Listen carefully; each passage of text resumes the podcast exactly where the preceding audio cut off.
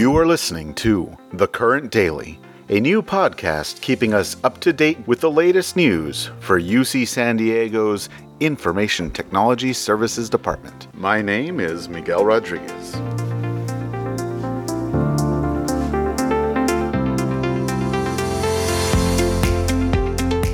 Today is Tuesday, June 2nd, day two of week 10 of spring quarter, and day two of UC Path. More on that in a minute. It's not just any Tuesday, it is another Palooza Tuesday. Today's webinar features a panel from UC San Diego Health talking about how they use Lean Six Sigma to adapt work processes to confront COVID 19 head on. A very interesting sounding webinar.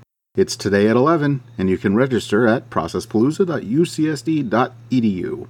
So, as I said before, it is day two of UC Path. The system is up and running, and you can log in. Hundreds of people from IT services and beyond worked hard to make this happen, and thank you and congratulations to them all. There are some things you'll want to do when you log in for the first time, such as verifying that all your information is correct. Our own Rashmi Umdekar did send us an email yesterday with some information, including some quick tips for your first login. But we put that email in the Communications Digest on the current. Also, you'll need to set your security questions. How do you feel about the subjective ones? If hot dog is your favorite food today, or Iron Maiden your favorite band today, more power to you but I'm not sure where that leaves you as your tastes change over the years. And that was not the only email we received from Rashmi. She also let us know about the new procedure for employee symptom screening for COVID 19. That email is posted on the Communications Digest on The Current. Here's the key message, and I know this because she put it in bold in the email.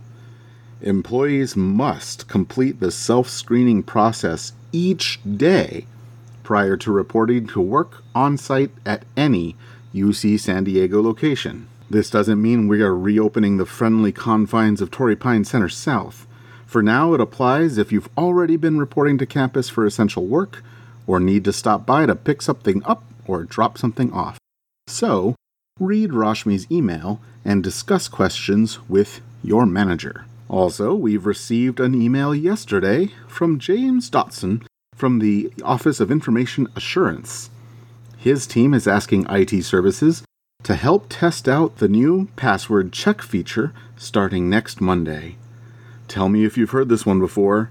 That email is also posted to the Communications Digest on The Current. And we hope to get someone from the Office of Information Assurance on the podcast later this week. But password check is a pretty cool feature. Here's how it works you type in your proposed new password into the password check tool, and it's matched up against a database of billions of passwords that have been previously compromised. If it's flagged as previously compromised, you won't be able to use it. Alas, the days of using password or 123456 to log in are coming to a close. And of course, it is important to have a good, strong password because if someone steals your password, it would be a shame to have to rename your kid or pet. Now, we have one more service announcement. It's a bit of a later gram, or throwback, as the kids might say, but only to the distant last week. Did you see this headline in the Union Tribune? Not a single person tests positive for coronavirus in sample of 1,300 UCSD students. This is, of course, referring to the Return to Learn program and the initial three week pilot of on campus residence. So, good news that no one tested positive, and it seems like the mechanics of the testing program are going well. But don't take it from me. You can hear it straight from those involved during next week's Palooza Tuesday webinar. We'll talk about that a bit more in future podcasts this week. Do you like what you're hearing on this podcast?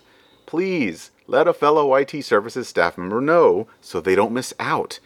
Also, if you want to be notified as soon as the podcast is posted, watch the podcast page on the current.